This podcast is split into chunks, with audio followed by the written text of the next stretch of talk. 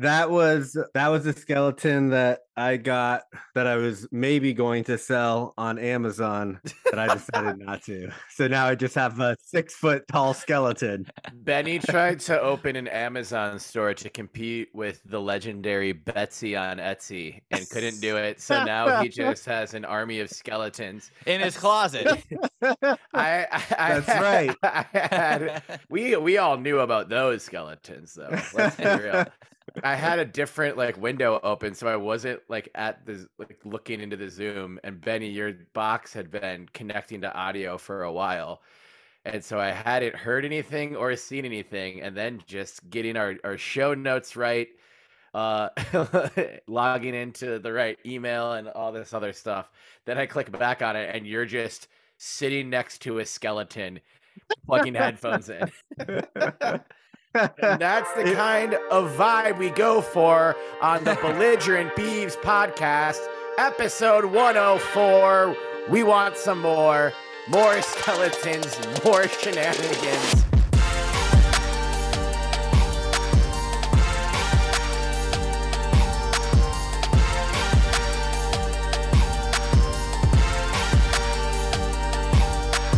It's almost spooky season. Oh. Yeah. It's gonna be real spooky Real for anyone that comes and plays at Reser this year. For everyone on Oregon State schedule. That's right. Damn right. Damn right. Damn right? Like a beaver dam, right? See, see what we're doing there?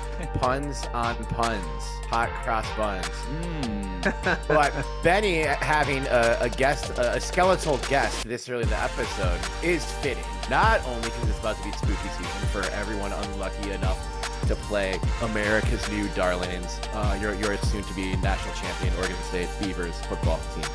Uh, but also because the skeleton head is resemblant of the skeletal beaver on the t-shirt that JP is modeling for us. The skull and crossbones, cross swords, uh, lot lots of meanings there. Uh, Beavers never say die t-shirt that you can get at uh, belligerentbeavs.com slash merch uh, to go along. It, it looks great. It's a great companion piece with the revenge tour pieces. Mhm. Yeah. It will look especially good if you have bleached hair, as Ah. JP does right now. Man, I need to get it, It is. cut and redone. It's getting long. It is getting long. Yeah, soon. I'll get it done soon. Look how long my hair is. Oh man. I know. Wow, It- that actually getting is real. getting that, that is a good quaff. Even even when you tuck it under a snapback to match with your Florida Marlins jersey. Yeah. Still, you cannot get Florida Marlins jerseys or San Antonio Spurs snapbacks or any other teal-based gear on belligerentbeavs.com slash merch, but that's what the internet is for. I'm sure Betsy and Etsy can hook you up. I am not wearing Belligerent Beavs gear. I'm just wearing a, a normal uh, OSU Flying Beaver Shark t-shirt hoodie Mm. that I got from Fanatics. Looks good. It, it it does look good. Thank and you. I have to say, I looking at myself in the camera, I feel like I have the opposite sized head as Cannon Claycomb, where mine mine is barely hanging on to two little snaps here. And Cannon Claycomb had the last snap and the Yeah. the first little button uh done. It was crazy. It's basically the end of his snapback is like a usable tape measure on any construction site. That's true. Um, but yeah, uh, thank you, listener, for tuning in to another great episode of the Belligerent Beavs podcast. Uh, our second to last episode before the football team starts playing games in this uh, much anticipated, uh, now, um, yes, uh, much higher stakes having season. Uh, the last dance, if you will. It's a last dance of sorts and we've uh, we've got a lot to get into. Uh, next week we will be recording our annual predictions show. Hmm. Uh, Benny will be predicting the team goes 15 and 0, but that's not that's not a spoiler alert. You already knew Benny was going to do it, and if this is your first time ever listening to Belligerent Beavs podcast, first, welcome. Thanks so much for being here. Thanks for giving us a chance. We we look forward to earning your loyalty. also, Benny picks the Beavs to go 15 and 0 every year. It's kind of a bit and uh, but the way in which he does it is can't it's can't miss podcasting.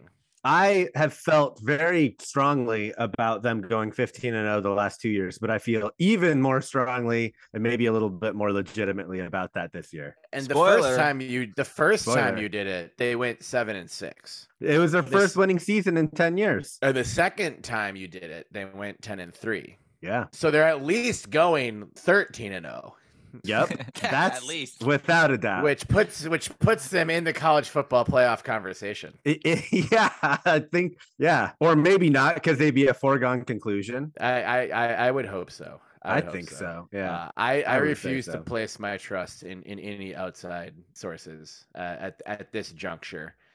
Um, but again, thank you for being here for this episode of the Belligerent Beavs podcast. Uh, please take this opportunity to rate and review it five stars wherever you get your podcast if you haven't yet. And also, please uh, suggest the show to a friend. Recommend we, we need as much Beaver content as possible uh, in these times. And also, with Oregon State and Washington State being left in the dark in this realignment bullshit. We aren't going to talk about realignment for the rest of this episode, but we need to get out there and prove that we exist, that we are an engaged fan base, that we give a shit.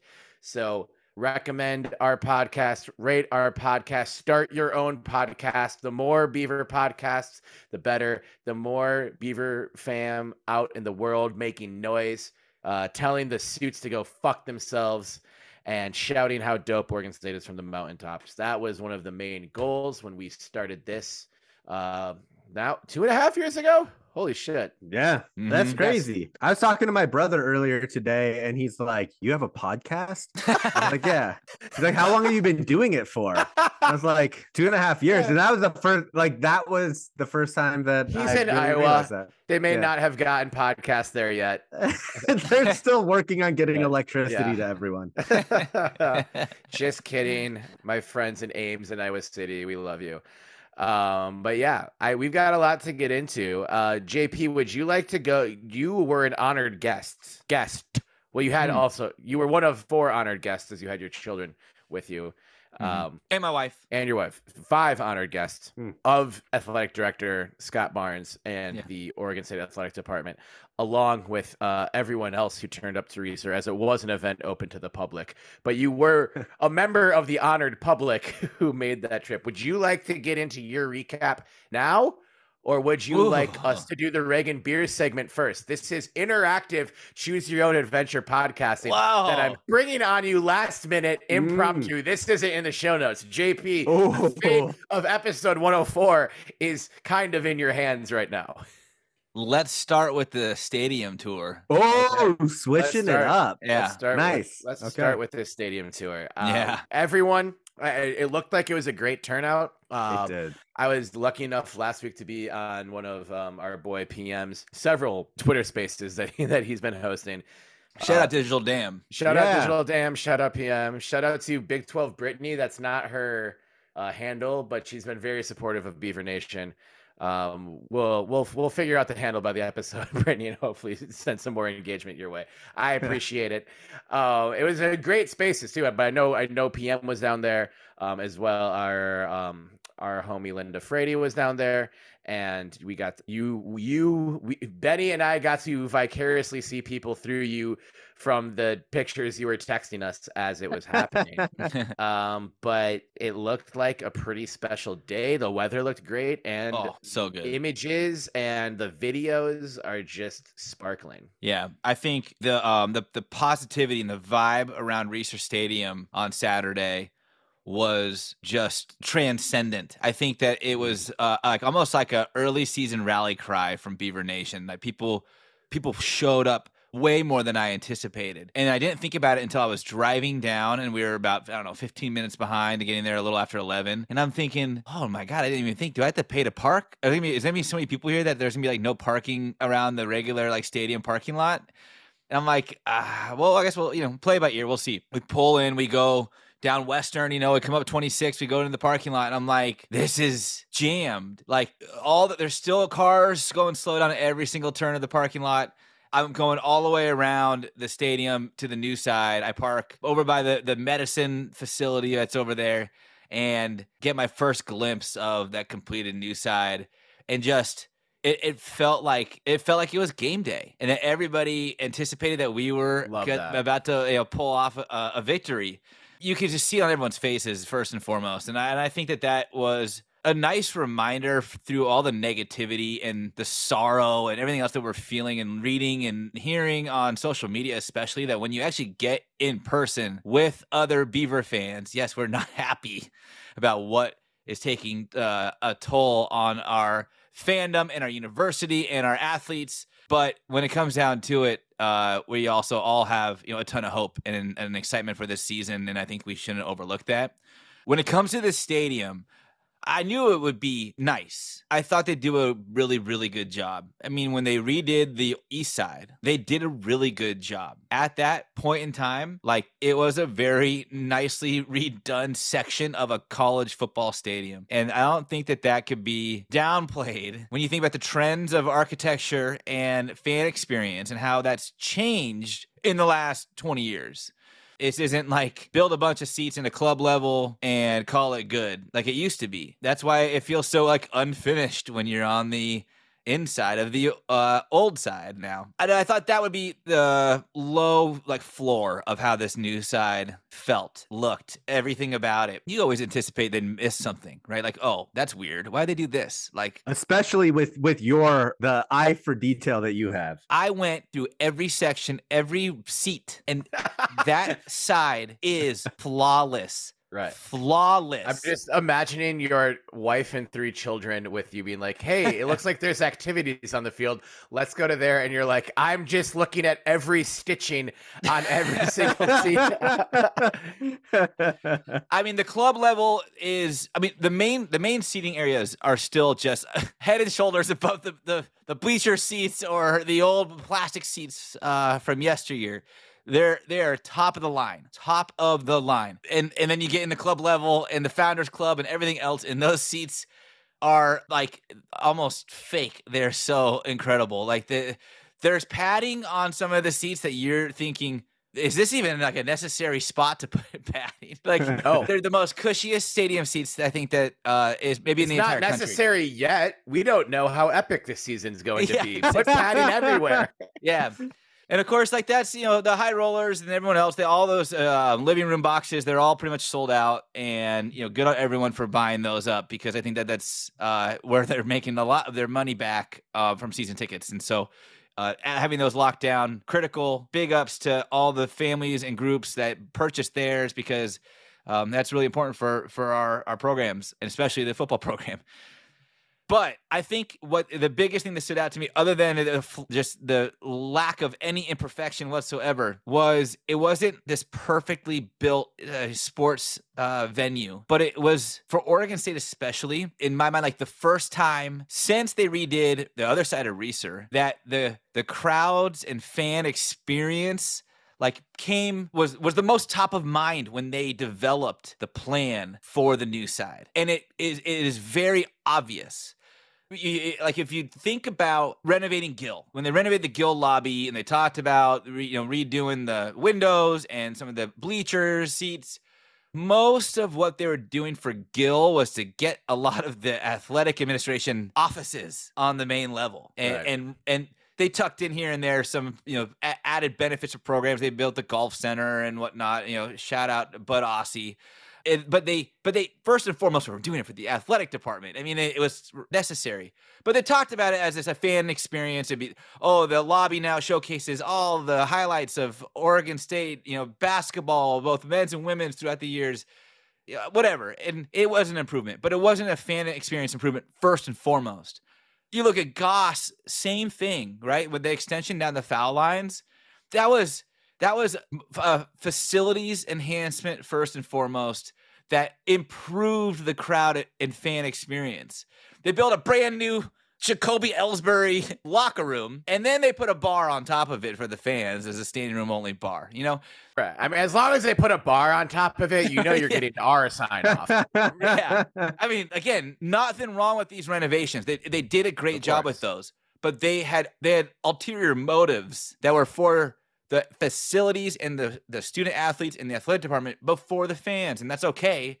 But this was very, very clearly for the fans, and everything else was secondary. The Welcome Center sold it, right? The uh, the the new medicine or health uh, student health center sold it. All of the Right. year-round usage sold it so they could improve the fan experience. And I'm telling you, there it wasn't a moment walking around that new side that I didn't feel like it was made for and only for the Beaver fam. It was incredible. That's awesome. That gets me so excited. Like I was looking on Twitter uh way more than what I I'm comfortable sharing and it seemed like Hold on, was- you've you've had the webcam open on a screen at one dedicated screen at work for the last 18 months. And now you're uncomfortable sharing how much research you were putting into seeing how dope the new Seven Stadium was. Lean into Yeah. it, Benny. It was why it was a love you. lot. This is why I love you.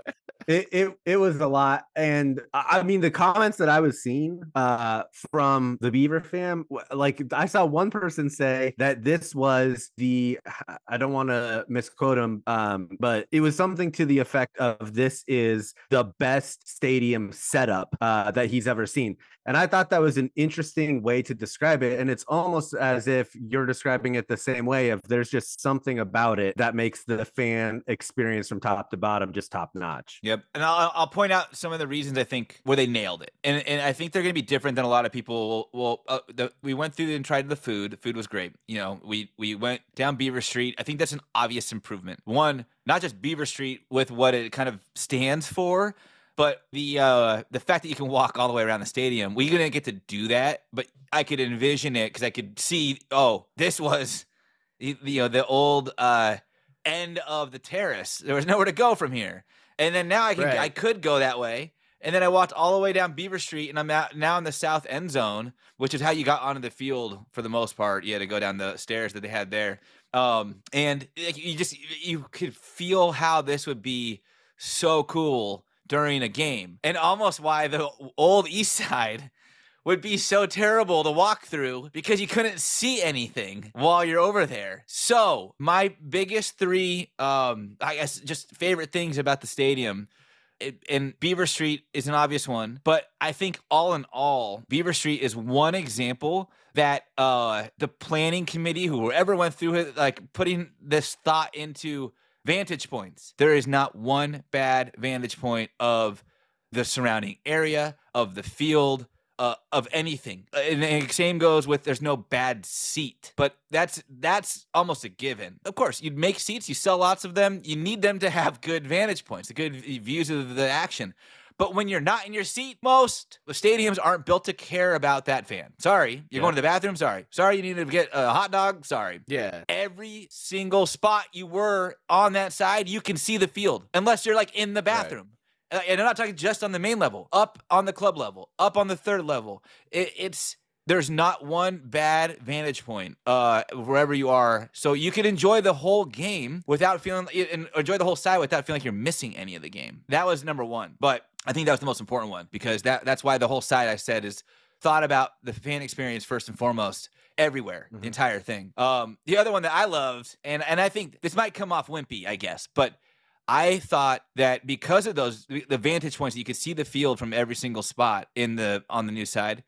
Um, there are a lot, way way more, especially than was in the terrace of covered communal areas Mm, that's vantage awesome. points of the field. Great ones.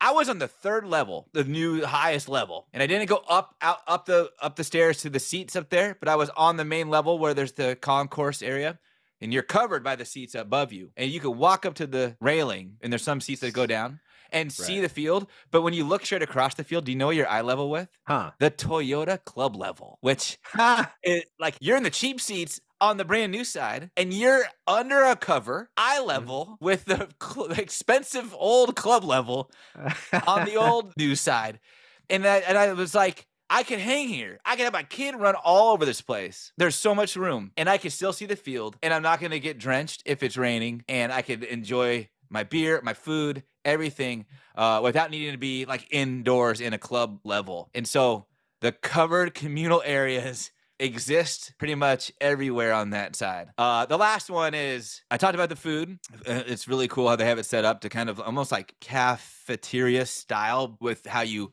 pick up the food. It's almost all ready. So you just walk up, grab it, and self checkout and then go. All of It's this like an Amazon Go store. it is. But then all of it is awesome. is within view of the field, especially on Beaver Street. But the best part was you can even do that for grab and go beer. Yes. Shut up. Yes. Shut up. Yeah. The T-Mobile T-Mobile Park just put that in this year, and it is awesome. Yeah. it's so Yeah. cool. It changes everything. Yes, Right. one hundred percent. It's so quick. Oh, I, I- I- r- remember the beer lines when the terrace first opened, and they were like one of the only spots that wasn't club level selling. They really alcohol. underestimated how the enthusiasm that existed for that. 'Cause it was like, well, most of these folks are used to coming to Reser and not having beers, so maybe two kiosks will will be fine. Yeah. And then all of us Neanderthals were just all in line at the same time with our backs to the field, being like, "We need a Coors Light." Dude, that that line on the terrace for that one little bar cart,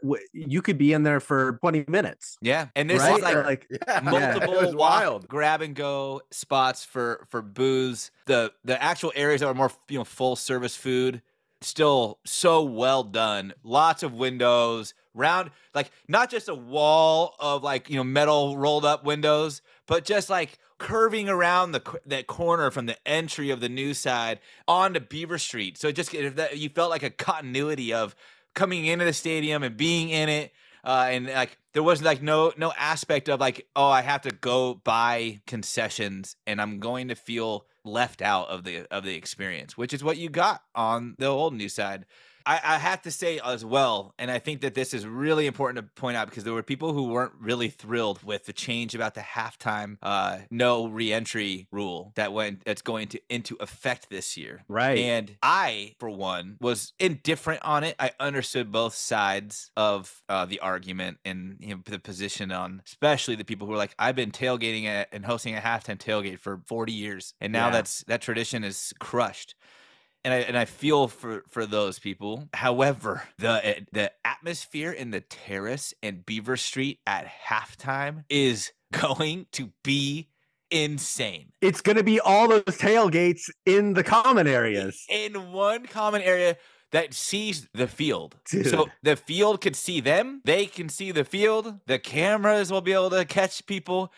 That Beaver Street at halftime, the terrace at halftime is going to be Yeah. Better. I'm sorry. That's why I'm I changed sure my you- name to Terrace Horseman. Yes, I'm sure you've had a great person who's had a tailgate for the last 20 30 40 years at halftime i'm sure it was phenomenal i'm sure the food and and just being welcoming uh, all of that you did and served well but it is now a new era Thank of you. halftime and make the best of it and i think that we have an opportunity to make something super unique on beaver street at halftime right. Dude, I'm so excited. I saw Yeah. I obviously I, I saw the renderings, um, was really excited when they announced this, was even more excited when when those renderings came out. And then again, like watching this whole thing grow um from the demolition of of the old side uh and, and seeing it really go from the ground up. Uh, We've talked about how exciting this whole thing is. Just hearing what you said and seeing what I saw on Twitter,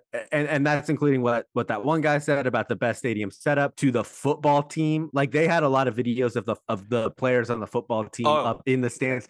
And they, were looked all like they were starstruck. Yeah, I, I dude, I, I'm I my excitement level has been amplified in the last three days. I really do have to shout out the the football team for being out there and Yeah. um, engaging. It was with like all of them, right? They were Like, all the there. whole team was out there. They Yeah, were all amazing. there, and it wasn't like appearance based. It wasn't like a here's your station. They had stations. They had like autograph stations that they rotate some of the guys through.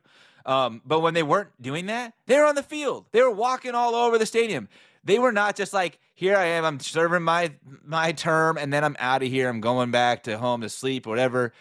They were out there engaging, taking pictures, autographs, obliging for everything, everything and anything that people were throwing at them and doing it with a smile on their faces. And they were they were excited about the stadium. They were excited about the atmosphere and just like it's just a vibe and, a, and an experience you only get at Oregon State. And it's because of the people that want to be in Corvallis to play for Oregon State, to play for Jonathan Smith, are good people who understand that this is an experience for all, not just them, and they're not just about themselves, and they're they have such more self awareness to, to, see that they can they can really bring something special to somebody else's day um, with, with what they might not feel is a big of a ask or a heavy of a lift. Like I mean, I I saw uh, Deshaun Fenwick, obviously, and Damien Martinez. They were out on the field. They weren't just out in the field like taking pictures and waiting on lines. They were playing with the kids, man. They were chatting up with people, dabbing up everybody. Uh, like shout out Aidan Chiles, who came up and said hello, you know, out of his own way, and he like just, wanted to say hi, and we chatted about how he's doing. I was enjoying being, you know, at school as you uh, getting ready, uh, like adapting with the with season ramping up and everything else that's being thrown his way as a young young freshman. Um, and you know, like, he'd have to do that. He didn't have to stop. He could have just kept on walking, gone in the valley, and called it good. Uh, DJU was out there, dude. T- like his line was deep, and every single person that walked up to talk to him, he he treated them like I was watching for a long time. I was out in the field with the kids. They were running around, throwing football. I gotta also change my opinion on something in a second, but uh, you know, I was keeping an eye on him, and I'm like, he's making every single person that's come to him feel special, right? Uh, he, and and he's been out here standing in the turf for almost two hours taking pictures, signing autographs, chatting up with people. People come, hey, I'm so and so. I I know so and so. Just wanted to say hi and meet you. And I could see in his face half the time he's like, ah, I don't know what you're talking about, but yeah, hey, right. nice. of course. You know, he played off really well. Um, same goes with some of the guys at the at the autograph booth when, when if this was you, I'm sure you were joking, but I walked by and I had it was a little bit of a cringy moment where they were signing autographs and I don't know who these guys were. Like I couldn't tell them, you know, by just looking at them. And but this this elderly gentleman, I guess, says to them, as they're, autographing his like uh, card thing that he had, and he goes, "Is this gonna be worth some money someday?" the player is like, "I hope so." so good on, good on you. Good answer. Uh, but what, what, I'm changing my opinion on is um, we we shouldn't do black turf. I'm sorry for ever ever saying we should do that. Is it, it's too gimmicky for how nice of a. It's of not gimmicky. It's a million degrees. That's why it's a bad. It's idea. too hot, dude. I was out there on the green green turf and holy crap, I was sweating my ass off, and I was just standing. Oh, there in you go. a t-shirt and shorts. Belligerent Beavs listeners, JP Bertram has changed his opinion on something, which for the first time honestly ever was as unlikely as Oregon State winning the college football playoff. So I do think Benny's inevitable prediction of a 15 0 season and the one true banner hung in, the middle of Beaver Street may come to fruition with JP circumventing any kind of uh, excuse or or double down and just saying like, yeah, it'd be too hot. That this is an incredible moment of belligerent beavs' history. Um, I didn't want to interrupt you. I do real quick just because Benny mentioned the old side, and you know, nostalgia is a hell of a drug. I'm not going to miss that at all. But I do want to pay homage to one of the greatest videos you ever made, JP, in regards to the old side, and ask that you please play five seconds of "My Heart Will Go On" by Celine Dion.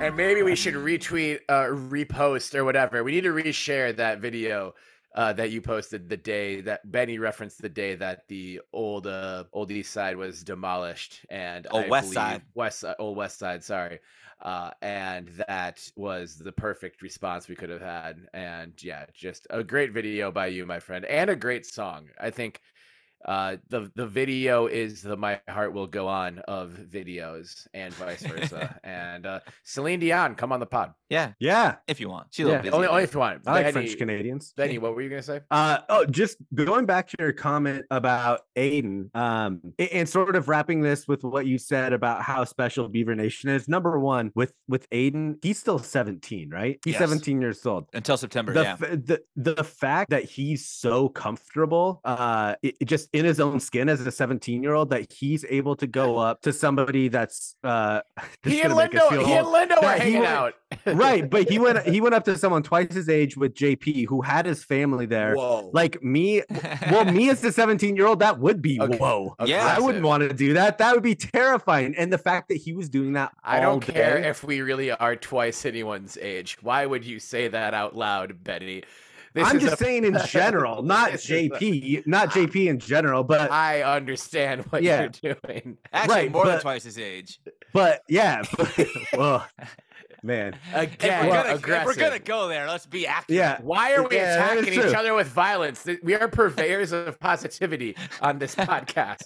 But my my point being that that Smith is getting guys in that are intelligent beyond their peers Yeah. by heads and shoulders, um, a- a- and and mature in the same way. But also, like you said, people that want to play in Corvallis, like it's sort of for the same reason that we got left out of this whole realignment thing. Is the reason that makes Corvallis so special is it's not for everyone. Um, and the players that are here want to be here. Uh, and, Yep. and I think that's so awesome. I think that is almost just as exciting as as the whole stadium aspect was was the experience that you had with these players. And I'll, I'll tell you, I saw a picture of Fenwick with a kid that looked maybe 10 years old. So sort of in the prime of being starstruck. And Fenwick looked just as excited in the picture as the kid did. So Yep. that that was really cool to see. Yep. Very cool. Also, I think the PR brain that I'm unfortunately saddled with can't help but think it's a good thing just for the perception of Oregon State and for years and years down the line that the visitors locker room is is no longer like a walk down the street, not Beaver Street, but like the outside street and then like into the basement of Gill and wherever the hell they tucked away that thing.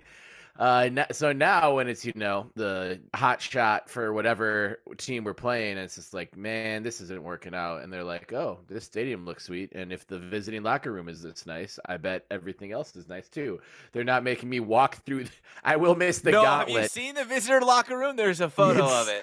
Dude, it's It looks like a prison minimum. bathroom. Yeah, it's Well- just bare minimum. It can be minimalist. That's fine. It's No, not no, no. like it's like cin- painted It's- cinder blocks and like uh The- uh, the metal f- hooks. the yeah, fact- this is like minimalist Chicago style, not minimalist fact Miami style. That is the fact that s- stadium now complete with visitors locker room is a step up from It's true. where we were. That's. I, I don't know. It was They a don't need- stadium. it was a- Imagine losing to the Beavs and having to walk a block and a half in all of your pads and shit while everyone's yelling at you to get to your stuff and to change and shower. dude. I don't know. That was that was a stadium tradition. It was like the, That was the for horn. us. It was like the horn to call everyone back from halftime, hearing the like click clack, click clack, click clack, click clack of It's all true. their cleats going across the asphalt.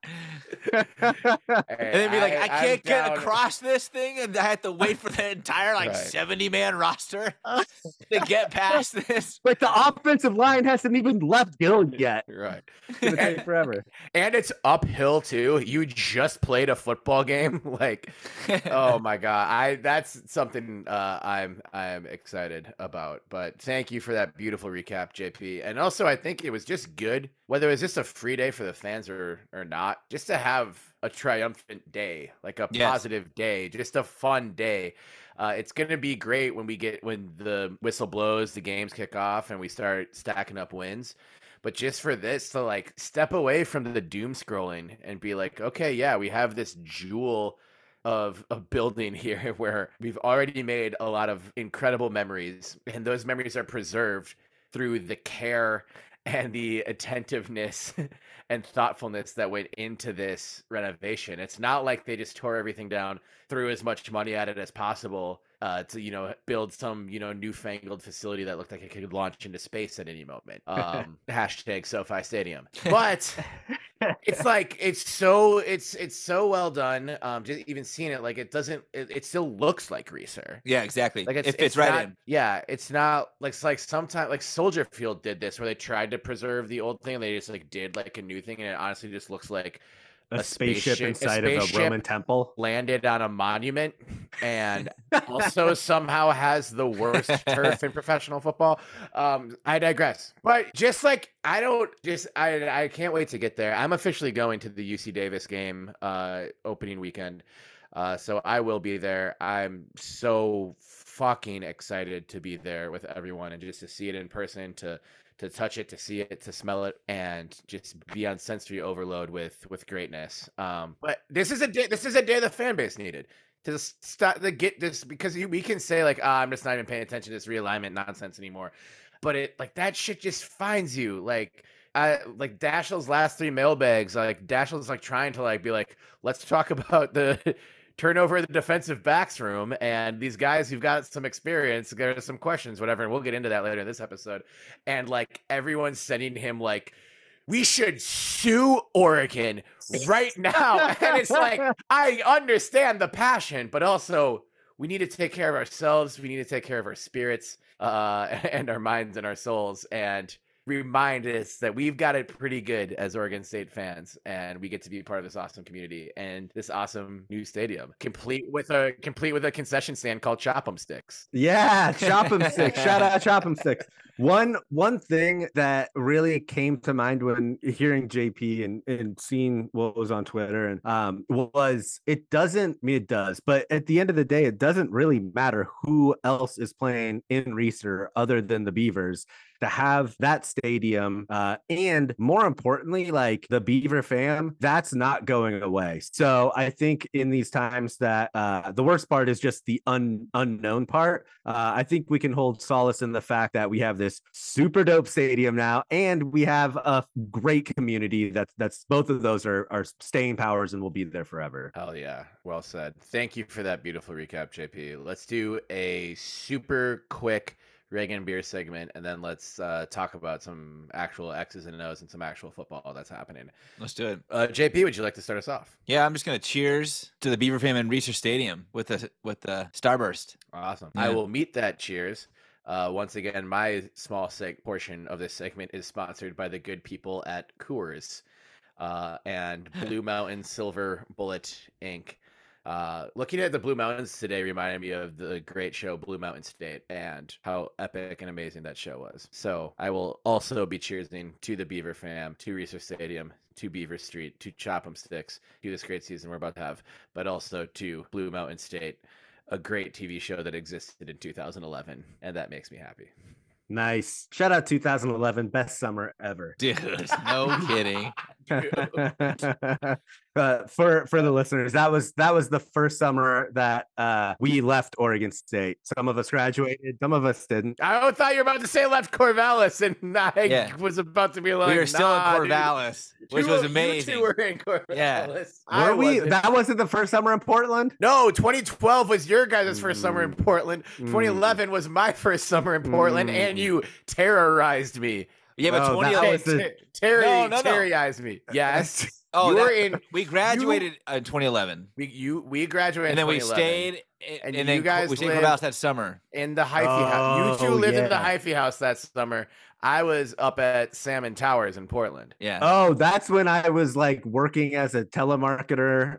Oh, with no, that was chair, with later. no Yes, back on my chair. Yes. Yeah. Oh yeah, that was. And okay, that's your room was thing. so hot. The- I just have to. I have to describe this setup. This might Oh, be yeah. better for a Benny's bonus belligerence, but but like Oh, It's man, so good. bring it back Benny's first post college job was uh still in Corvallis, working uh like essentially you were like one of the first like remote employees that I knew. Yeah. Um, working ahead of the from game, baby. Yeah. That was from that was by far the best part of the job, and it is going downhill from here. what an innovator! so for whatever reason you were like answering phone calls for businesses but like multiple I- businesses and you had to Yeah. know like how to answer them based upon what business the customer was calling you it, it, it was pop up on like the uh yeah, it was like businesses outsource their customer service. yeah and so Yeah. I but the, to this. the requirement was you had to be connected not over wi-fi but directly through ethernet so we had we had just a long enough ethernet cord to It string wasn't it just long enough. just string Do you think anyone knew that their customer service was being outsourced Oh, to no, a dude in. Corvallis with no wait. shirt and no back to his chair? Yes. or or shorts. Yeah, because he we had he had to be in his room so I could like hang out in the rest of our tiny house. But the Ethernet cable was strung like chin level through the house to his bedroom in order to reach his laptop, Dude, there was no slack in it. maybe, yeah maybe made it like three feet beyond the door with still no slack. And And you doubled as a clothesline. It was efficient. He- yeah, But because there was no AC in this house, it was dead of summer in Corvallis, and the door was oh closed. God, he was sitting dude. there with no shirt, no shorts, with a laptop tethered and no chair. three feet from the door, and the back of your chair had no pad. It was just yeah, the seat and a pole. yeah. and you were Could have been and I remember walking in one day being like, if the people that are calling only knew who the guy was on the other end, sweating his ass off in a Corvallis bedroom with no clothes on. So the moral of the story here is the next time you're really mad when you're on customer service with like Home Depot or Yeah. Just know that you're talking to some kid without a shirt on. In a 90 degree bedroom. no back to his chair in his first post college job in a bedroom without air conditioning Uh, and an Ethernet cable that is toit wrapped. Yes. toit. It was- God, it was yeah, it was like what he had in Home Alone, where he like flung the little, little I can't- and you hear the Boing. bing. yeah, I can't believe you didn't fall victim to the same booby trap as if Macaulay Culkin himself said it for you. Dude, Oh, I will tell you what, I was questioning if I should have gone back to school and graduated at that point because Terry, who did graduate, was working for the Portland Timbers, where he got to wear a not- suit. Not and I was free. working in my underwear with no back to my seat, with like the most the most immobile setup that's ever existed. and you were doing it like six hours a day, like daytime hours too. So it was like afternoon hours, which was the was hottest so time of the day.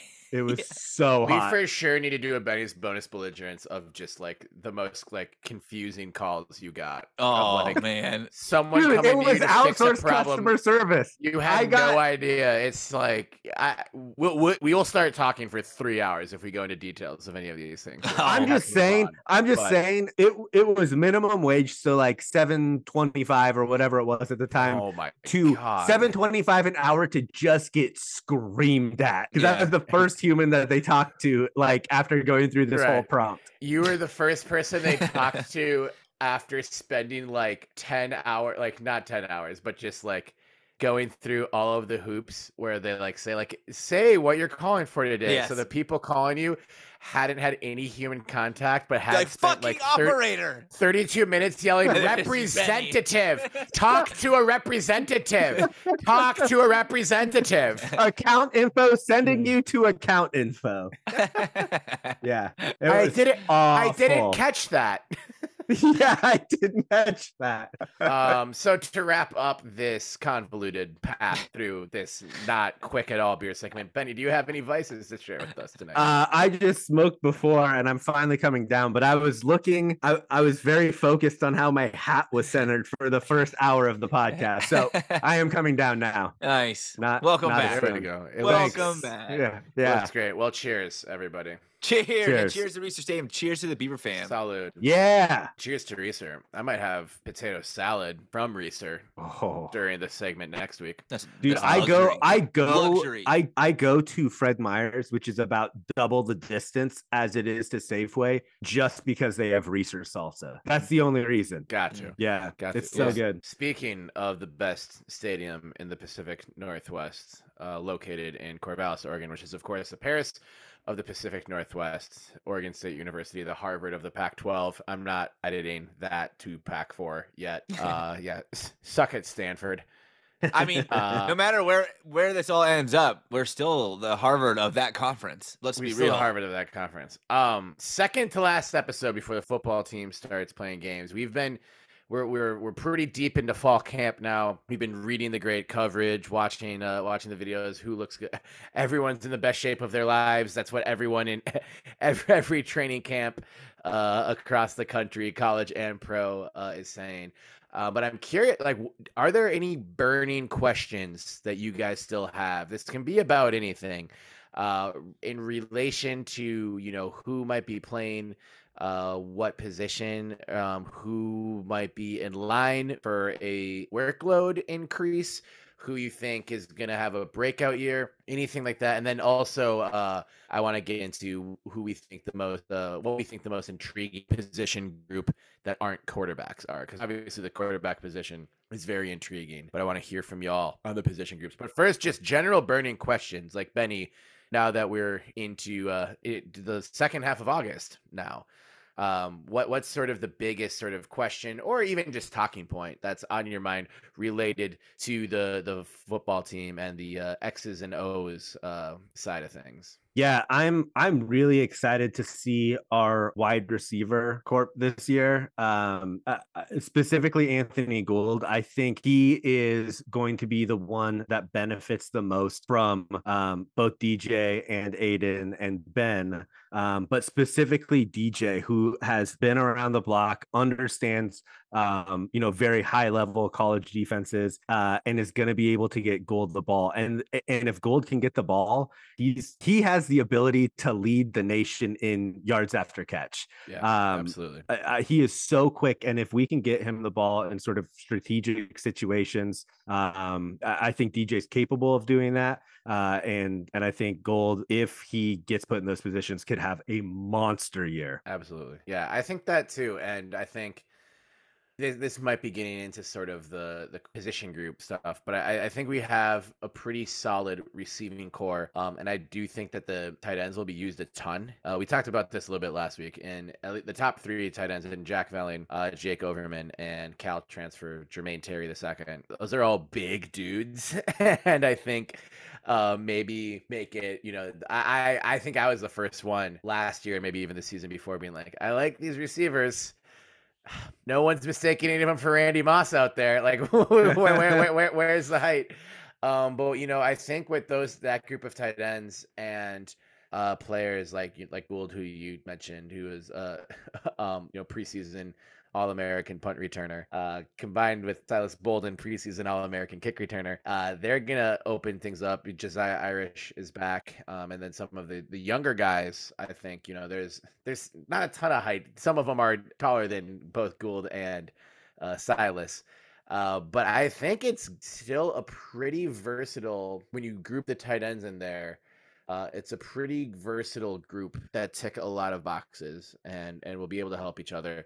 And I just think with our like our running game and the tight ends being threats too, like they're not going to be able to put like like double team Gould or Bolden. And you know, I don't think many DCs are like, oh yeah, let's like take our our whatever all American safety or our top cornerback uh, and put them on these you know these these shorter receivers like a lot of DCs don't really think like that. So I, I do think especially with the way our offense is going to run and how crisp of route runners both of those guys are like they're going to eat maybe more than anybody. Mm-hmm. 100% and, and I think um you know people people look at the at the running game obviously uh, you know, Dame is is predicted to have an amazing year um, off of a, an amazing freshman campaign. Um, offensive line is stacked once again. I mean, every single ranking that I've seen of the offensive line has them at least in the top ten, most in the top five. Um, and I think it's really, really hard for a defensive coordinator to game plan around um, a, a group of quarterbacks and receivers that could really out on their own and have have to prepare for a running game that with Dame and the offensive line, you could make an argument that it's the best or potentially the best uh, running offense in the country. I, I mean, could, the fact that, that it could be, yeah. yeah. So, um, you know, having those receivers and the tight ends adds just such a different dynamic that I don't think a lot of people are talking about. But could if they hit on all cylinders and they really outperform, um, or even perform to sort of the standard level that I expect, it, it could be right. one of the top offenses in college right. football. So Gould is the first team all Benny selection in preseason. One hundred percent. Okay. Yep. That was a roundabout way of essentially saying we really like the whole offense. yeah, Uh, That's true. JP, same to like bur- biggest burning question or questions on your mind uh, at this point here. Uh, I don't know if I said the date we're recording this. It is Sunday, August twentieth when we are Mhm. recording this. Um, so yes, uh, any biggest burning question that's on your mind, my dude? I think this one will actually come down to maybe deciding a very critical outcome for the season. And it's do we have a healthy Everett Hayes? I think that Good ha- call. eh, I, w- I was gonna wear a kick. You read my mind, baby. if we if we have the Everett Hayes that we uh, know to have um, you know had on our side for the last four years, uh, Mhm. excluding last season when he was clearly visibly ailing and injured, then I think that uh, there will be points where this season comes down very very very important points of the season that comes down to a kick um, or lack thereof um, either we attempt it or we don't and it will come down to his health because i think his talent's there. Actually i know his talent's there but i think his health will be the determinant factor of uh, do we go for the kick? Do we go for you know just the touchdown? Sure. Um, do we d- give him a chipper that is a lot harder for him than we envisioned because he isn't healthy, etc. If he's healthy, I like I like this team's um, ceiling because I think it's only I think they only go as far as their kicker can take them, which sounds really silly, but if you don't have a kicker that can help you uh, punch in points when the offense can't finish like complete the swing, um, that won't help you tack one on uh, reliably at the end of every successful drive, then you're you're facing an uphill battle. So the biggest question mark for me, not that I'm worried he's not healthy, but it, I want to know what the ceiling of this team looks like, uh, Sure. and it all comes down to his health. So Everett Hayes to me Good is the biggest question mark. Well, and apparently he and Sappington are having quite the battle in camp, and they both look really good. Yeah. So I mean, it could be, it could be whoever. I, I, but I, you got to trust, you got to trust the experience. I mean, a fifth year senior. I, I I get it. I get yeah, I get that. But I do I do think I I, I this I wasn't gonna say kickers as the most important position that I wanted to focus on, but well, I had to take something no one else was I've talking read. about that. So. exactly, and that's why you're here listening to the Belligerent Beavs podcast. um, Atticus Sappington versus Everett Hayes in camp, and I had to say to even use that language because you know it's they're they're on the same team, but also there can really only be one kicker who's scoring the points.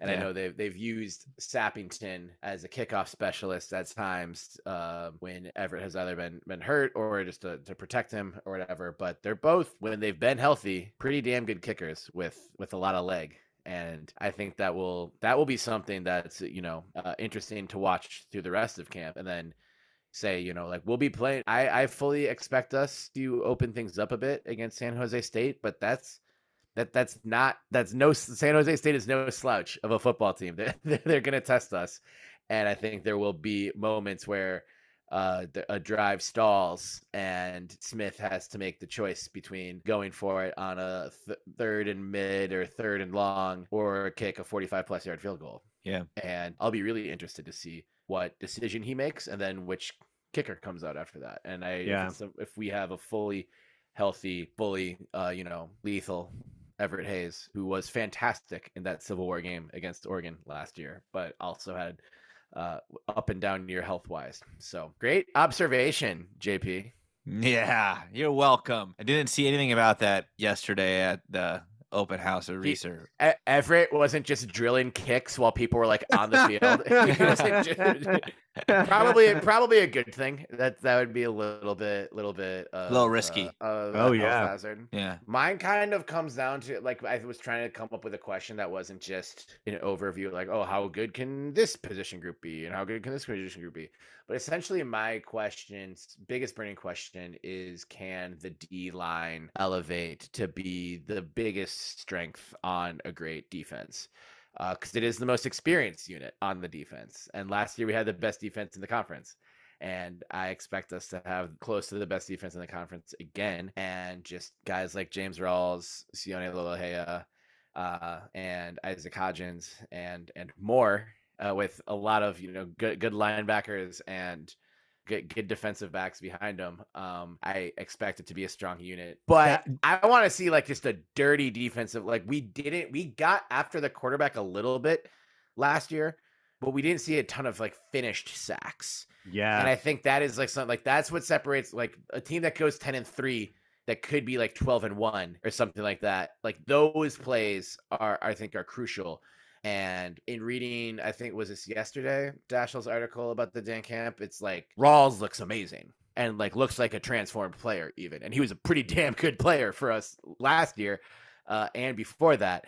Um, and like the D line looks ready to step up and be the the best position group on this on this defense. And if that's the case, and our we have if we have the number one D line in the conference and the number one O line in the conference, and we're just owning the trenches, like it's gonna be a fun year Uh, because uh, everyone else behind him is going to eat. But I just feel like we've the D line has been solid throughout this entire Smith rebuilding tenure, but they haven't truly elevated to making a ton of like the sexy plays, the sacks, the strip sacks, things like that when it's like when the lights are brightest. And I think that's fair. Uh, though like I love every single, you know, player who, who's come through here and has been a part of this D line and I'm stoked. But I just wonder if they can if like they can get into that conversation where the offensive line has been a Joe Moore award finalist as a top 5 unit in the country. Could the defensive line join that same level of prestige. I, I saw Dashiell uh, come out with something, I think it was today, where he said um, that there are nine legitimate starting caliber uh, defensive linemen on the team. So oh, they yeah. can switch and do a complete rotation mm-hmm. and not drop off too right. much. And and I think just that depth, even more than having like an absolute superstar on the defensive line, having the depth of right. of that much on the defensive line is almost better, I think. Right. Oh, and some of these guys too, it's like have been our bigger recruits that haven't played yet, like Matthias, yeah. Matthias Malachi Donaldson. Uh, depending on the scheme, could, could be grouped into the linebackers. Could also be you know ed- edge on the on the D line. Quincy Wright, big recruit. Um, we haven't seen a ton of yet. Uh, but so like, and of course, Kelsey Howard, who was our highest rated defensive recruit ever and the highest rated recruit uh, of this class until Aidan Chiles rating rating got kept getting bumped up and bumped up by uh, by our friends at uh, twenty four seven Sports. Uh, so like yeah, there are dudes, and they're like there's a lot of like talent capital. A lot of times we're talking about these players and this makeup that it's like, oh, these coaches have found diamonds in the rough. Da, da, da, da. Like there are people who cover the entire every team in the country and are just saying Oregon State has a shitload of talent in the front seven with the with the this level of recruits um, that make up Jonathan Smith's roster. So I think there's I, I think what we've seen in the last five years is barely scratching the surface of how good it can be. Uh, and there's just going to be another another level reach, and I think a lot of that will depend on health. Uh, but like you said, Benny, there's a lot of dudes, and I I I can't wait to see how Bray mixes it up. I, I guess like that's the thing too is like this another like full season you know bray now has one full season of being a defensive coordinator under his belt and the, the reins have to be completely off and it's just like all right tb do what you do yeah. and i'm excited to see how he mixes it up with these different position groups that have a lot of guys with a lot of experience yeah, uh, but also there, I think there's more room for creativity than there's ever been on the defensive side of the ball. For sure, and and one thing that I really really want to see out of the defensive line uh, is containment because you have Cam Rising on the schedule and Michael Penix Jr. on the schedule and Bo Nix on the schedule. Like mm, Shedeur Sanders. Yeah, no shit. Yeah, oh, that uh, Sh- uh, Chevan Cordeiro, Chevan Cordeiro, San Jose State's quarterback. I've I've been doing some sicko research, y'all. Oh, um, San Jose State, they got a good quarterback, and he's a dual threat. I will say, last year the most frustrating thing about the defense was our inability to um, contain quarterbacks that could run, right? And so if we, if we can fix that up and put pressure on the quarterback, like the sky's the limit. By last year, do you mean always? Oh, yeah, yeah, oh, yeah. It, it's true, and um, and I do. I think that if we can put pressure on their quarterback and not let them sneak away, I mean, th- I felt like there were so many plays last year where we were within within an inch of being able to sack him for a ten yard right. ten yard loss, and he gets fifteen yards. So um, and maybe we just get some more big play luck there, where like a lot of those do turn into sacks, and we yeah. go from a team that doesn't get a ton of sacks to a team with a ton of. Well, and if if you if you have uh nine guys that you can shuffle in and out, and you're going against an offensive line that's not shuffling in and out, like those um those sacks, I think will we will see a lot more of those in the second half of games than we will in the first. Yeah. Yeah. Should we go to position groups? We should go to position groups. Um, I guess so we think kind of we just kinda just did. did it. Uh, real I was gonna quick, say. JP well, well, we need JP to talk about the punting competition. Uh, that one, actually, I don't know if there is one. Uh, JP, real quick, one position. Give me two minutes on one position group. You want to talk about running backs? You can talk. I was gonna say running backs to me is still. Um, I almost brought this up earlier, not as a question mark, but this is for the same rationale. It's uh th- that the the running back room is so stacked. It is so stacked that like we've talked about this already. That one of our guys transferred to an SEC program.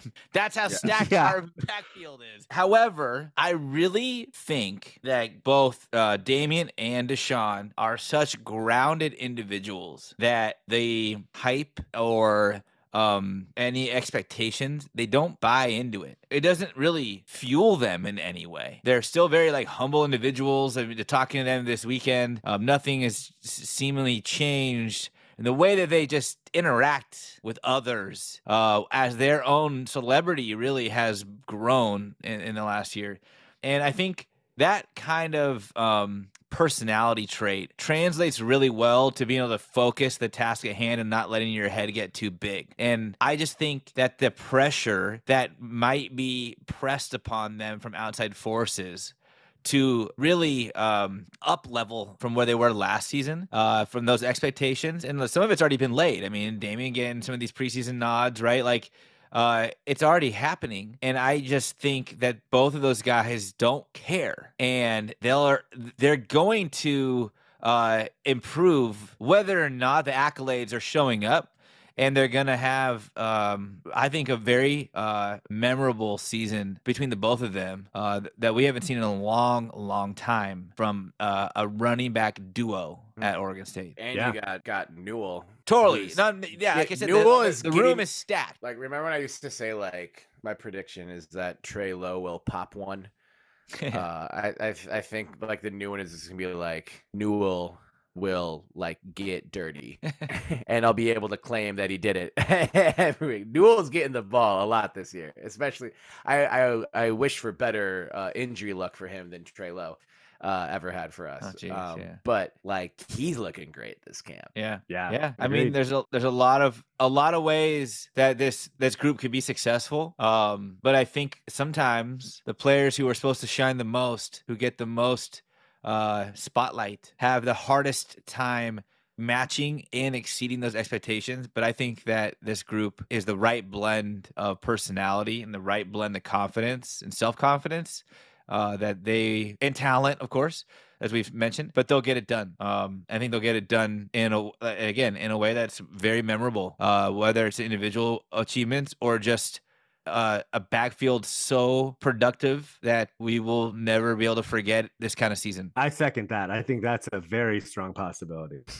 Absolutely. Is there another position group you would like to talk about, Benny, or did we nail it? Um, no, the I, I guess I did kind of talk about wide receivers. The the position group that I think is um most important uh in terms of the season potentially uh pending on is the defensive backs. I know I've talked about this a little bit uh, this offseason before or um, but I think where before I was a little on the fence of not being sure how how good they potentially could be. Um, I think they're going to be really good, and I think uh, they are because you have uh, Julian coming back. Uh, you have Oladapo who is getting preseason recognition um, from a, a number of different uh, places, uh, and you have Trent Bray who um, I think the the one part of the defense that he shored up the most was the defensive backfield. Um, he he sort of played in that arena uh, when when he was at Oregon State as well, and I think he knows um, those positions very very well.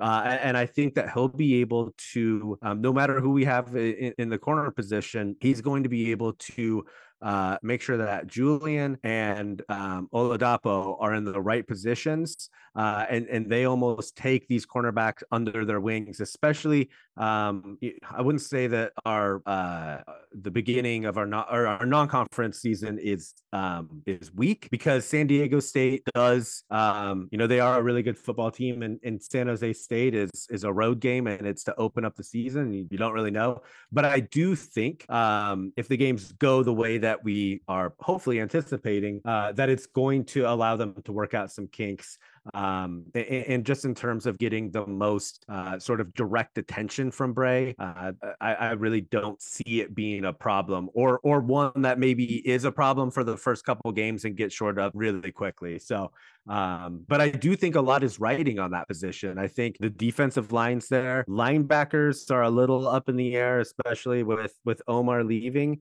Um, but I think if you're gonna have a really strong uh, front four, front five, and have a really strong defensive backfield, um, it's it's to be really, really, really good. Um, and I, I, know there's a, a, you know a lot of speculation that we've thrown out between you know the tight end group, the receiver group. I think uh, all of us think that they're going to be uh, better than maybe advertised. Um, and you know the defensive backfield is eh, where I'm optimistic. Uh, you know it is still up in the air. But if those three position groups sort of pan out the way that we are hoping to see, and I think somewhat thinking we will probably see, um, that's where we get into that sort of fun game of 15 and 0 are the odds in our favors? Maybe not, but is it crazy to say 15 and 0? Maybe not necessarily. So um, those right. three position groups do have to be, um, you know, playing at the ceiling of what we think their potential is right now. Yeah. In order for that to happen, we got to get our boy Rashad Reynolds back on the podcast talking about uh yes these lock these lockdown corners. Um, I know that's the microscope is on the the cornerback group, which especially it's going to be when you lose players like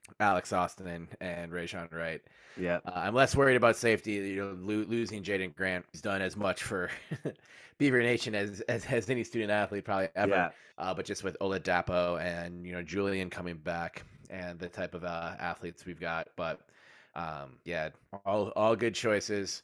Um, I'm I'm really really excited uh, to get into this and uh, to just start seeing them playing other competition. Uh, that competition will be San Jose State, the aforementioned San Jose State Spartans. If you want to be a sicko like your boy, you can watch the San Jose State Spartans this week. They're playing uh, a team we used to fuck with, the USC Trojans, uh, Big, Big Ten's finest. USC Trojans, who are not on our schedule uh, this year. Go to hell, USC. Yeah, uh, but they will be. They are one of the uh, few week zero matchups. San Jose State at USC, uh, which will be at I believe is it 6 p.m. Pacific time? I looked it up. It's not whatever. Who on Pac-12 Network. Who gives a shit? It's not. The, a Mountain West team is playing a Big Ten team on Pac 12 network. This all makes a ton of sense. who gives a shit? Who uh, but if you're if you're curious about the Spartans, who uh, ha- had an encouraging year last year, uh, give give give give them a watch. Uh, but only so- somehow find a way for your viewership to only count towards San Jose State and not USC. Like call Nielsen's ratings and be like, I just so you know, I was not tuning in to watch the USC Trojans, those murderous trolls. yeah, I think uh, I think Ryan Gunderson might still be coaching at San Jose State, or maybe he. Uh, I think he moved on to UCLA. Actually, yeah, he, he, was he, he was at San Jose State for a long time. But now. yeah, we love Gundy, and he yeah. was at San Jose State. Yeah, at one yep. time. Did I tell you I went to grade school, high school, and college with Ryan Gunderson? Have I mentioned that before? I think you have. Yeah. Yeah. Yeah. What is the Central Catholic mascot again? Rams. Central Catholic Rams. Yeah. Hmm. Right. Nice and it works perfect because the CC oh our little ram horns if you turn huh. them around. Yeah. Uh, did we already mention though? We got to root for Brett Brent Brennan, San Jose State's coach. We have what, not mentioned that. Oregon State wide uh, wide receivers coach. Uh uh-uh. uh There's oh, yeah. There's actually there's a lot of um Oregon State ties on that Yeah. San Jose State organization. Yep. Well, uh, let's just remember that Coach Brennan brought us the likes of uh, James Rodgers, Brandin Cooks, Wheaton. All those guys uh, were there from uh, what, 11 to uh, 16. Looks like was the last year that um, Brennan was at OSU before he made the jump to San Jose State. So. Well, thank you, Coach Brennan. Please take it easy on us on September 3rd. I wish you I wish you luck every other day of this season, with the exception of September 3rd. Uh, Sunday. Remember that that first game on a Sunday is going to feel weird. It All these will. other games happening on Saturday, September. I'm not happy about that. No, Yeah. I'd, I'd kind of rather have it be like the, a Thursday or Friday game, just so that you like kind of get out of the way, and then it's like the rest Yeah. of the weekend you're just like not on edge. It would also be nice because it'd be a short week for San Jose State. I'm not totally loving the fact that they get a Yeah. game to, to sort They, of warm they up. work out their kinks Yeah. against some whack fuck Midwestern Big Ten team. yeah. Yeah. That's right. Yeah. Stole the words right out of my mouth. Mm. Yeah, USC was that University of South Dakota Concordia or something. Uh, it's it's it's been it's been a long episode. All right, um, we we got to move on from football. We've got plenty of football talk coming again next week with the annual predictions episode. Uh, Benny, in one one sentence, how how lit will next week's predictions episode be? it will be so lit. Ugh, that was Could more it one have- word. Could I said? Did you one say it in one word? I said one sentence. Oh, Oh, if it was one word, I would say, lit. hmm, lit. Mm, you t- Yeah. Mm. Hmm. If it was one word, Lit. mm. yeah. Can't We'll get have- any better than lit. We'll have our shit together next week, folks. Anyway, tune into the predictions. episode, solid. please. Be solid. Our shit's together. It, our shit is together. Yeah. Not as together. Look at this segue. Uh-huh. Not as together as Oregon State women's soccer goalkeeper Hailey Coll keeps her shit together when Woo. she's on the line facing a gay, a decisive penalty kick. Fucking Briana Scurry looking move, or more recently, Oregon State Bridget Skiba looking move.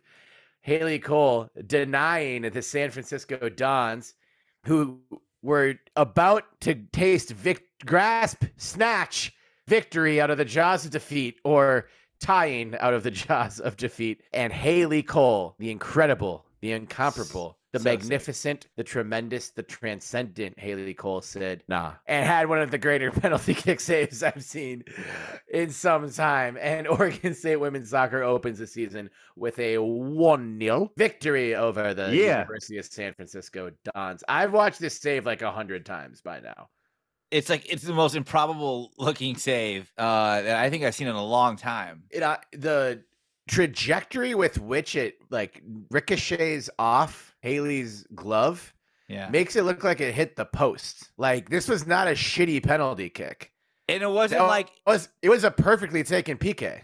Yeah, and it- and and that's what I'm saying. And it was like you, in order to have a save that looks and sounds and Yeah. everything like it did, you have to have bit like beat that person's brain to the punch and be like, I'm going this way, and Right. I'm gonna make you do it too. Like, there's no other feasible way to like describe how uh I, I mean successfully she stopped that PK. It was insane. Right. And And a, a, a good kick nonetheless. Good, good, good kick. Um, yeah, and we had talked with um Coach Lawrence Nicola about Hailey last year. That was her first year starting. She has some big shoes to fill. Aforementioned Bridget Skiba, who had been a great goalkeeper at Oregon State, playing in Mexico. Heard of it? Mexican soccer.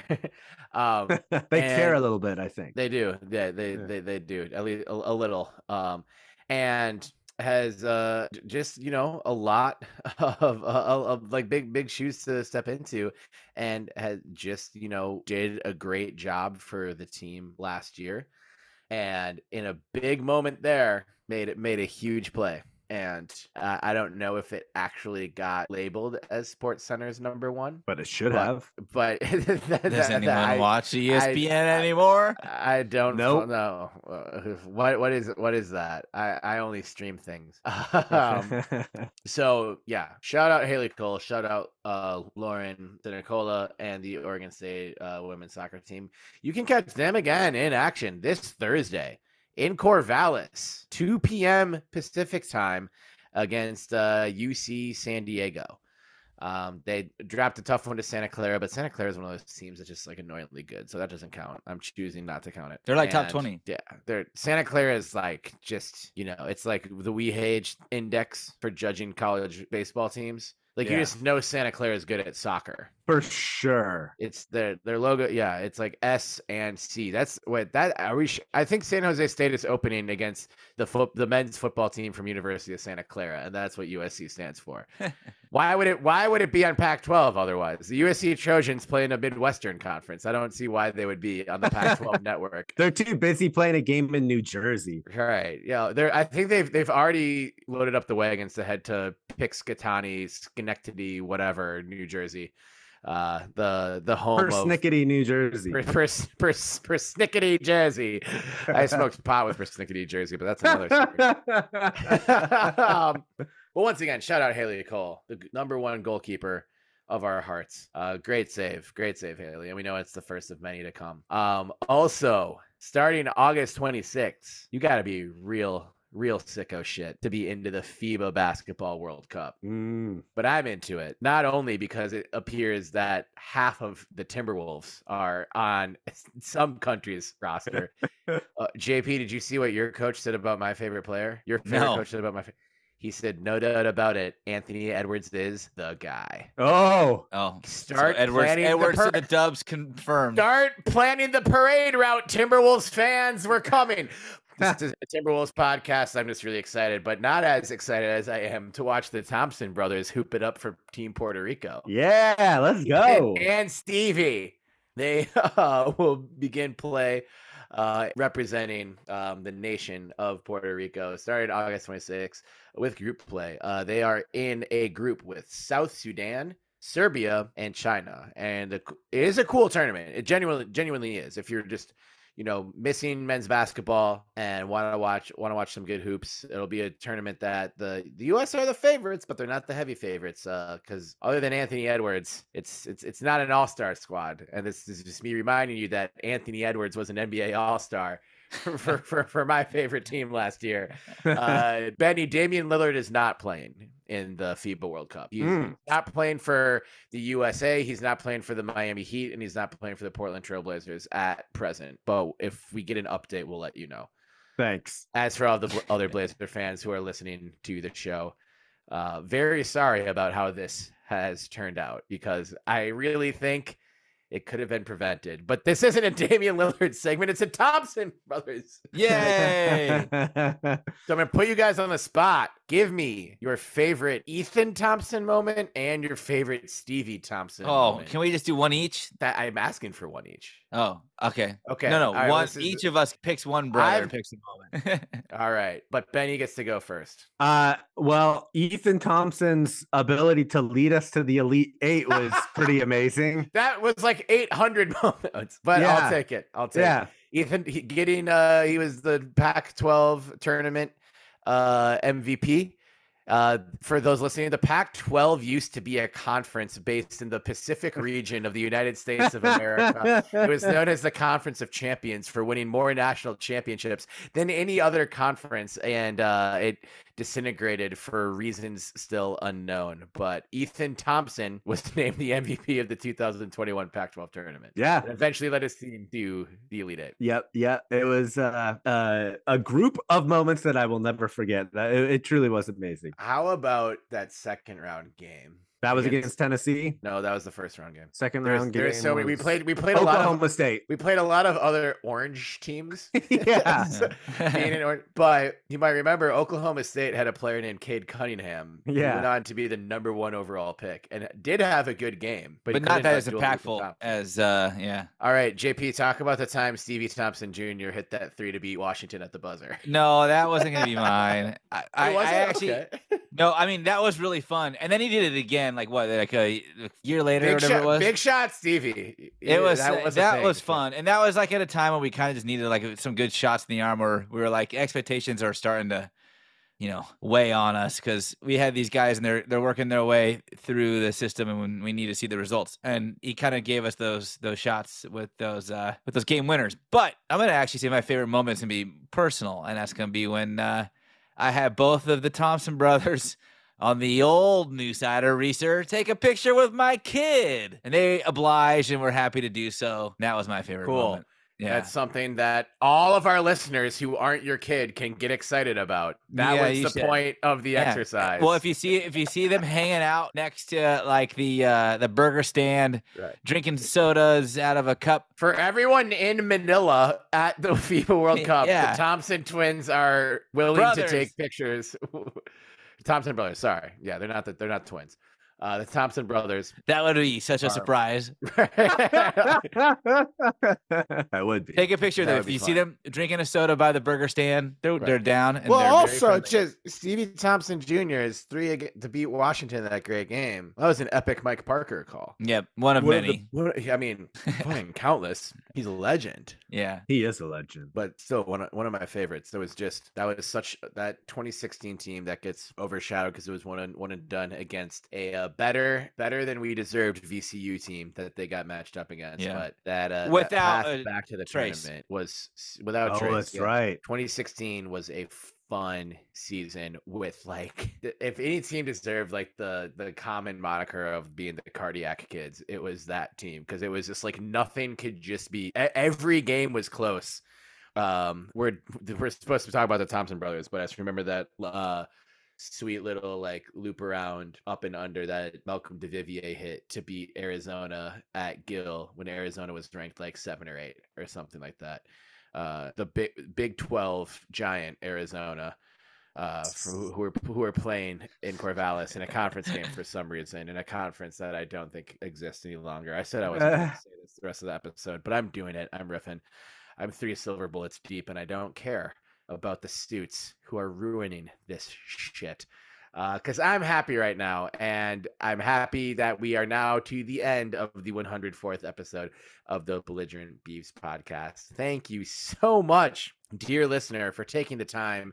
Hey, Uh, shout out Jack out Colletto. JP, Yeah. shout out Jack Colletto, and Ba- Niner. You guys have made it 96 minutes into the episode without talking about Jack Colletto Join. scoring a touchdown in an NFL game. You guys get I'm now you- dyslexic and it is noise. now you get Yeah, ni- now you get now you get 96 seconds to talk about Jack Colletto and the touchdown that he scored for the San Francisco 49ers. It was so Zoin.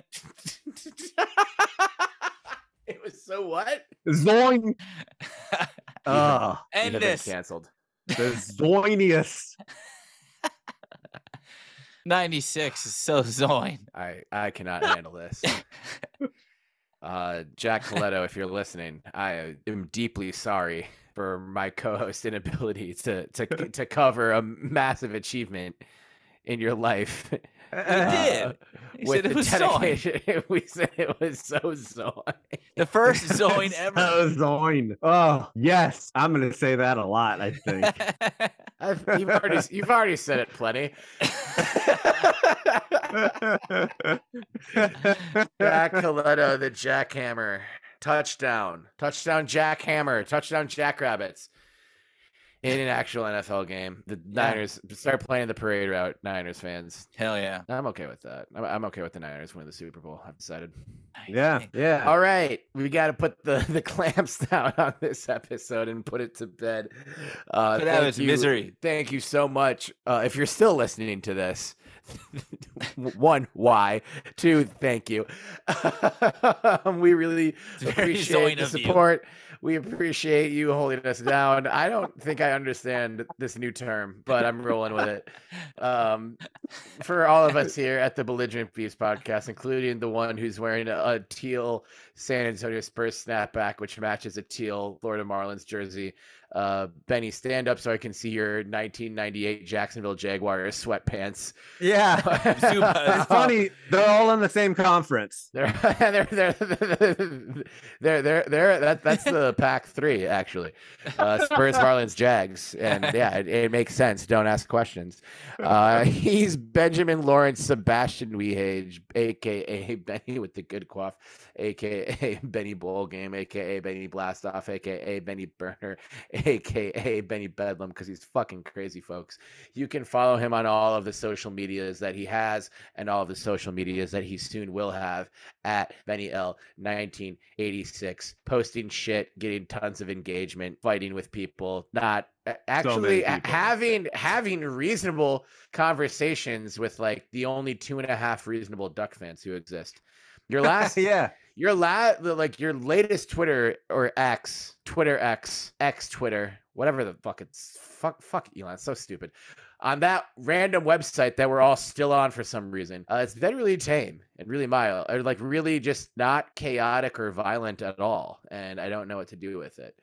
Um, but you'll be you'll Yeah. be getting after it. like once football season starts, then you watch out. Yeah. Oh I- God. Yeah. Hi- hide your kids, hide your wife. Hi, yeah. Leave your kids at Benny's- home. Benny's tweeting everything up, up and down here. And of course, uh the super uh super not not producer because we have a super secret producer, but the man on the ones and twos doing all of the hard work uh and designing the baller merch that you are ordering right now from belligerentbeavs.com slash merch.